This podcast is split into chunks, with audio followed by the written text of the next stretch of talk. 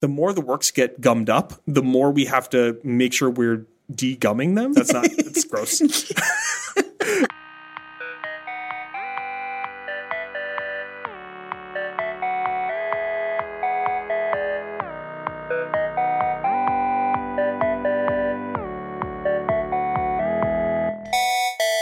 world. Welcome to the Postlight podcast. I'm Gina Trapani, CEO of Postlight. And as always, I'm joined by my partner in this business and president of Postlight, Chris LoCascio. Hello, Chris. Gina. Hello, How are ya? hello. Good, very good.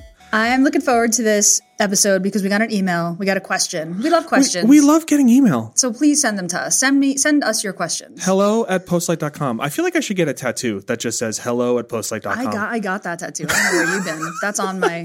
Well, I won't say where it is. But you go to the beach and you're just asking just- people. you exactly. know? I just Yeah. show, I just show my forearm. Give us your product problems. give us your product problems. We want to talk about them. We got an email from our friend Kate, Mm-hmm. and she asked a really great question. So I want to I want to read uh, part of the note that she sent us. Great. Kate says, "Hi, Chris and Gina." I am increasingly running into an issue at work with how to account for small change items within larger product roadmaps. So, Kate is a product leader. Mm-hmm. Basically, the small cleanup work that is required to keep a product functioning as you roll out bigger, bolder features. Mm-hmm. Things like analytics cleanup, smaller, like post MVP updates that were left on the cutting room floor, etc. Kate's question is How do you handle this? Do you keep small changes work separate from the larger big ticket items? Does this create confusion in sprint planning? Do you lump them together? If so, how does small change work ever get done if it's never going to be truly, you know, a bigger priority than the next shiny feature? Oh, this yeah. Is, this is a big one. Yep. And do you set aside sprint capacity solely for small items? And how do you protect that resource when the shiny feature is late and it's all hands on deck? These are such good questions. Really, really good question. There's always a list. There's of always a list. things. especially if you've inherited a product that has already had, you know, we talked earlier on the show about the different stages of a product's life cycle. If you're coming into a product or a platform that has already had months, years, sometimes decades of development that gets put in, there's going to be a long list of things that just hasn't been addressed. But also, just like Kate lays out in this email, those things are not going to be the things that bubble to the top of the list That's right. usually they are not the game changing new features. They're not something that you want to introduce so that you can get a marketing impact from it. That's You know, these are lower level things. And so how do you address them? This first question, do you keep the small changes separate from the larger big ticket items, is so interesting. And my gut reaction reading the note was no, you don't keep them separate. I don't know if that gut reaction is correct, by the way, but that was where my mind first went, which was you bring them together. And something that we've seen done really successfully in the past is you define a release where, let's say, 60 or 70% of the release is a new thing. It's new feature development, it's enhancement. And then 30 to 40% is those cleanup items that go right along with it. And sometimes you don't even talk about those items That's right. or they show up in release notes as 11 bugs addressed you know Right, exactly. and that's as far as it goes or improved performance or stability investments and those things they're no less important but because you know that they're not going to speak to you know every every user of the platform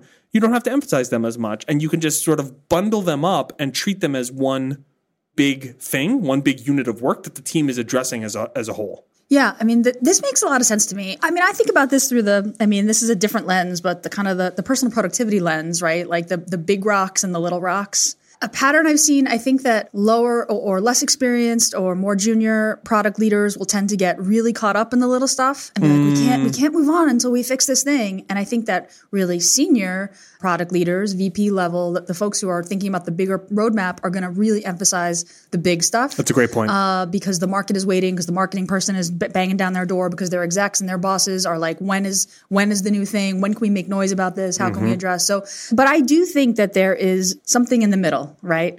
So to go back to you know the way i think about this like from personal productivity standpoint right? Like so i think this is stephen covey who is kind of this you know, old school Seven uh, Habits. seven habits of highly effective people person. Still, his stuff holds up, and and so he talks about you know the big rocks and the small rocks. So if you imagine your life as a bucket, so in this case, you know your team's capacity uh, and your timeline, you know you can fill it with sand and gravel, right? And then there's no room to put in the big rocks, right? But you should start with the big rocks. Right. What are the big new shiny features? The things that you you know are really going to have the biggest impact and are going to you know be able to address new user needs and all those things. But when you put in those big rocks first, there's always like a little space, you know, and then you can fit in the little rocks in that space in Yes. between and the sand and the gravel, right? And I think that's the right way. Start with the big rocks, but then bring in the little stuff alongside it because it's important and you're, you know, you're building trust with your users. If it's speed, if it's stability, if it's analytics, like there's a, you know, return. That stuff is important to address, but it shouldn't, I don't think that you should bundle up and separate it because like Kate said, it's just never going to get prioritized over the the shiny new feature. So I kind of feel like there has to be you have to work on these things in, in parallel. Yeah. I mean, I very much agree. Let me offer a counterpoint though, and just see how you react to it. Because sometimes I think there is a way to look at some of these features and basically back into a business reason why it mm-hmm. makes sense to call this thing the big rock, you know, or this set of things the big rock. Analytics is a great example. We had a client a few years ago who was, they wanted to expand what their platform offered. They are in the insurance space. And when they were thinking about how to expand, they wanted to look at where are the parts of the platform that are used today and how are they used and how can we like leverage the actual usage data to guide us on where we should go next. Yeah. Which makes total sense. But they didn't have good data, which is very common, right? Very because common. Oh, Analytics is always the last thought. that's exactly right. You're not thinking, you know, when you're creating a, a thing from scratch, at like, oh, I got to make sure I instru- I mean, very rarely, I got to make sure I instrument every piece of this so I know how it's being used. Yeah.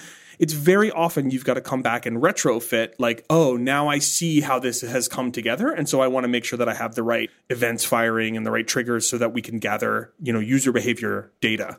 And so what our team did was they made the case that doing a an analytics investment, it's not front facing. You're not going to get any immediate, you know, marketing value or customer value out of that. But it's a second order gain because once you do start to learn about what your users are doing, you're going to make much more informed decisions about what comes next.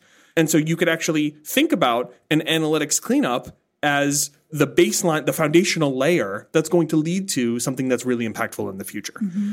So I think that's another way you can get at this, right? Is path number one is put the big rocks in and let the let the littler things sort of be the sand that fills in the gaps. Path two is take these smaller things and combine them together into a big rock and then figure out but you've got to justify it you've got to figure out what is the business case and how do i say this is why i can represent to you my stakeholders that this thing that doesn't seem like a business impacting thing actually is and here's why we need to go do it This requires very smart and savvy internal marketing, right? Because no no exec right. wants to hear, oh, the engineers are paying down tech debt. What does that even mean? You're right. You know? You're right. Or you're just you're spending your time just getting more. Why? Right? Like so, you really you kind of have to sell it as like just like you said, you have to have that that business reason, you know, to, to justify it. I mean, I think any experienced product leader is going to, you know, a- any product leader really is going to know analytics. You know, we didn't get it perfectly before release. That sh- analytics, getting analytics instrumented perfectly shouldn't hold up the MVP going out to the world. no absolutely not. But like Kate said, you know, it should be on the cutting room floor, and ideally that's a fast follow. You know, there's the like release, and then there's like a, you know, we, we talked a little bit about like a tick-tock, that tick-tock cadence of releases, right? Right. You have the, the, the big stuff, and then the the cleanup. The cleanup Right. and make sure that your you know your situation is solid under the hood which is just as important Yeah. I mean, in terms of like resource management, I think that there are times when like small wins can really benefit the team. You know, say if you have engineers or designers just grappling with this really complex problem and this long term project for months and months, and they haven't like shipped a thing in a while, it can feel nice. And I mean, I do this even just in, in regular, just my to dos throughout the day. Let me just get a quick win. Yeah. Let me just reply to this email. Let me just, you know, knock off this quick thing. And if you have, you know, a small ticket thing, or you have a new person on the team who's mm-hmm. just learning the code base or learning, you know, hey, can you come in, just tackle this one ticket? You know, we, we've heard of companies that like, you know, you, you, day one you ship code code, right? This You was a big little- GitHub thing, right? this is a big GitHub thing, right? Day one, you ship code, right? So you want to have those really small tickets there ready for someone to pick off when they've got some time. I mean, the reality is, is that if you're working on these big features, there's going to be a little bit of downtime. There's going to be some, not downtime. There's going to be dependencies. Mm-hmm. I'm waiting on design for this. You know, um, my brain is stuck on this thing and I need a break. And if there's like an easy way to pick up something and say like I shipped something and I accomplished something today, that's really motivating. I think to the team who's been you know heads down on something for a long time. Yeah. and say like I shipped working code. Like I, I got something done today. You know, even though it's small. Yeah. I mean, I love this point and I love the idea of building momentum. That's so important, especially if you haven't had it, right? If it has been weeks or months since you've mm-hmm. had a release and you're like, man, I just need to start the ball rolling. Yeah. Those small things, they don't even have to be small necessarily. They could be a little bit larger. And if you chunk them out or break them down so that you mm-hmm. can start to, again, get a cadence going where you're like, I it's it's normal to push to production. It's normal to, you know, get a quick pull request review and get th- get something out there. Those things are really important and they're good candidates for because maybe marketing or sales are not going to be as interested in them. It's it's good to use those to build the muscle. I would also say, you know, something to think about for teams that are in this predicament is sequencing because very often when you put the big rocks in first, they take up a lot of your energy. Yeah. And so when you're thinking about, okay, I'm planning a two week or a three week iteration, I'm going to prioritize the big thing, right? The big tentpole feature first, and then we're going to fill in the rest of the gaps. Sometimes, though, it can make sense to start your sprint with a few smaller things, even if you're not shipping it. Um, you, you know that the big thing is coming, or maybe you divide the team and say we've got an architect level engineer who's starting to lay the foundation or build the scaffolding for the big feature. And then we've got another person or another two people on the team who are thinking about knocking out a few quick wins or a few smaller things or a few, you know, tech debt items while the infrastructure is being laid. And then once it's ready, all three people are heads down on the main feature. Mm-hmm. So thinking about how to sort of get creative with how you parcel out the work and sequence the work so that you can maximize how much you're getting done, especially if you're bundling these sort of disparate types of features into one release. That's really smart. That's Yeah. a really smart approach. There's also we should talk about like what is what are the consequences of not doing those little things. Like you and I have talked a Hmm. lot about like systems and platforms that just get sort of new stuff added on and caked on over time and then things get slow one screen doesn't line up with the other screen like it starts to the whole system starts to feel Exactly. clunky and see it. Mm-hmm. inconsistent and now i'm watching seven progress bars sequentially go from one end to the other while i'm trying to off you know Totally. all that stuff and you know it's hard to you know as a, as a product team i think it's hard to say like we really want to avoid getting to that place right because when you do get to that place it's like you know you're going to have your ceo or your cmo be like why does our app just feel so, like such a grind to use or our platform feel like so why why are things so slow you know and it's like well we pushed too hard on building all the new stuff and just caking it on and we didn't go back and smooth out the edges and, and do the optimizations and you know make sure that the whole thing kind of feels feels good all right, together Right. You made a great point before, which speaks directly to this, which is internal marketing. And I think people earlier in their careers assume that everybody sort of sees the software effort in the same way. And so they know or, or they think that if there's items in the backlog, then everybody knows we just have to go tackle those go do items. them. Right. Yeah. It's not a given, actually. You know, it's like a car. Like a car uh, with an internal combustion engine needs regular maintenance so that things are working smoothly and that you don't have bigger problems down the road. And Mm-hmm. it's the same thing with software. You need to continually invest in these quality of life under the hood improvements because they are going to make sure that you are preventing bigger problems user facing problems down the road. Mm-hmm. And the more that, you know, if our product managers and our engineering leaders can internalize that they need to make that clear and make the case, you know, we've also seen situations where the business leaders get held hostage, which is not good. It's, it's actually one of the things that we try to work against at Postlight. Right? yeah tell, like, say more about that what do you mean well, a pattern is like an engineer says, well, we can't do X, Y, or Z until we, so we do these five months of right, refactoring the we need platform to clean up the database and upgrade React and blah blah. And I'm not; those things can be valid, but it's it's with an air of like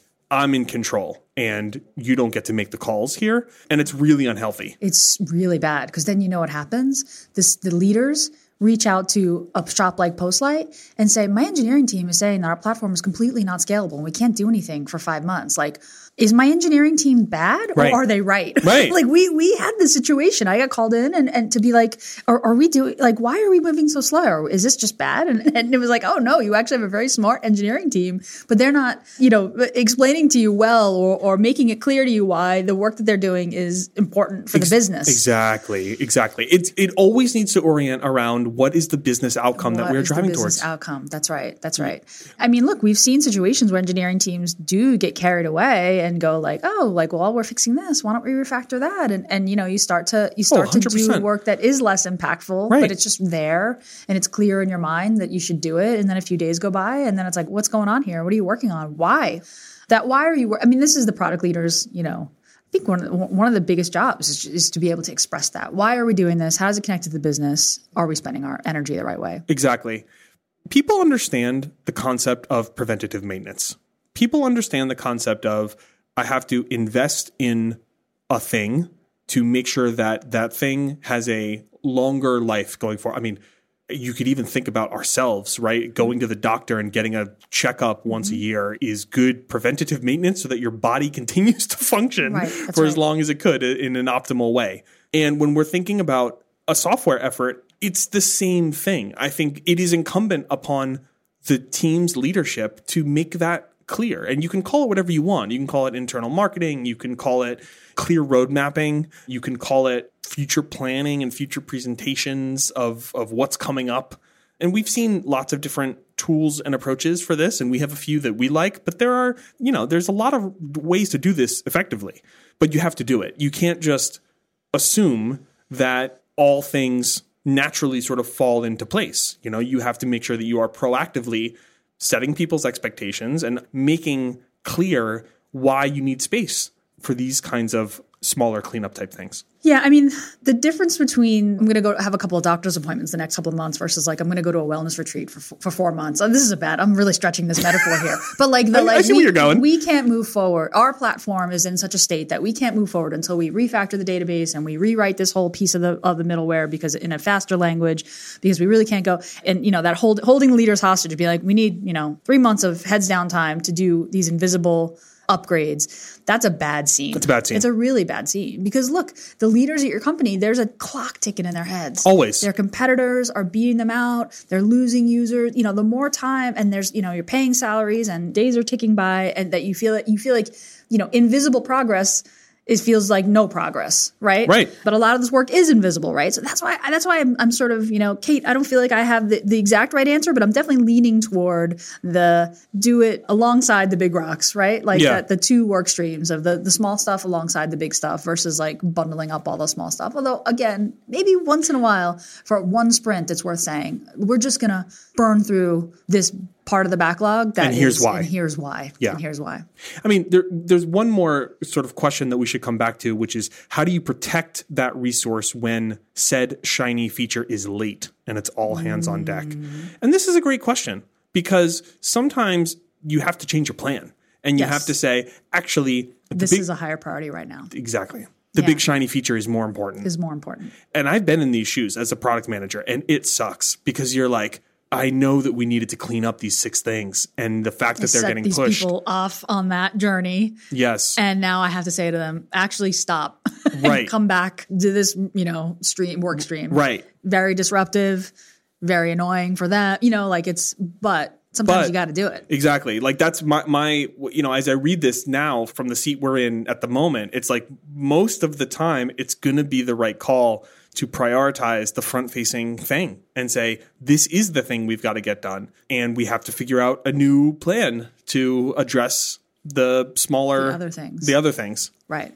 I mean look they're going to show themselves right? If you can put it off and there's another bigger priority right? Like this is prioritization. Like then then you probably should. if you That's if right. you're in a, if you're in that state with the big feature being being late which is a terrible state to be also you should ask yourself whether or not adding another engineer is really going to fix the problem but that's maybe a different different conversation Like does, Oh, does, like- does more bodies, you know, right all hands on issue? deck Yeah, i mean yeah, that that's that's very true yeah. yeah. these are the tough challenges of product management like Yes. figuring out how to best use your resources on a like sprint to sprint or day to day level Mm-hmm. like it's challenging and the the best functioning teams are really good at sort of like addressing that and shifting on the fly when they need to. But it's hard and it takes work and you know something we've realized through trial and error is you've got to make sure that the team has a chance in the very beginning when they start working together to really understand how this process happens right? We're not big believers in like you must do strict scrum or something like that. Right. but you do have to understand how are we allocating work and how are we responding when things change? Because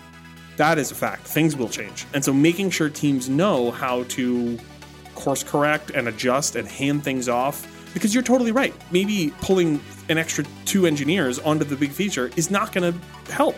And so letting them continue on the path to clean up the smaller things is actually fine and the right allocation of resources. Yep. But unless your team really understands how they're doing the work together, it's going to be hard to make that call. Well, this is a great question for Kate. There is no real right answer. This is a, a you know a kind of thing that you get better at kind of over time. Mm-hmm. Um, and these are these, like you said, are the tough problems of leading a team. If you have questions about prioritization or road mapping or figuring out how to you know explain what you're working on internally and externally and get that that good cadence of, of shiny new features, but also maintenance support, we'd love to hear from you. Reach out to us.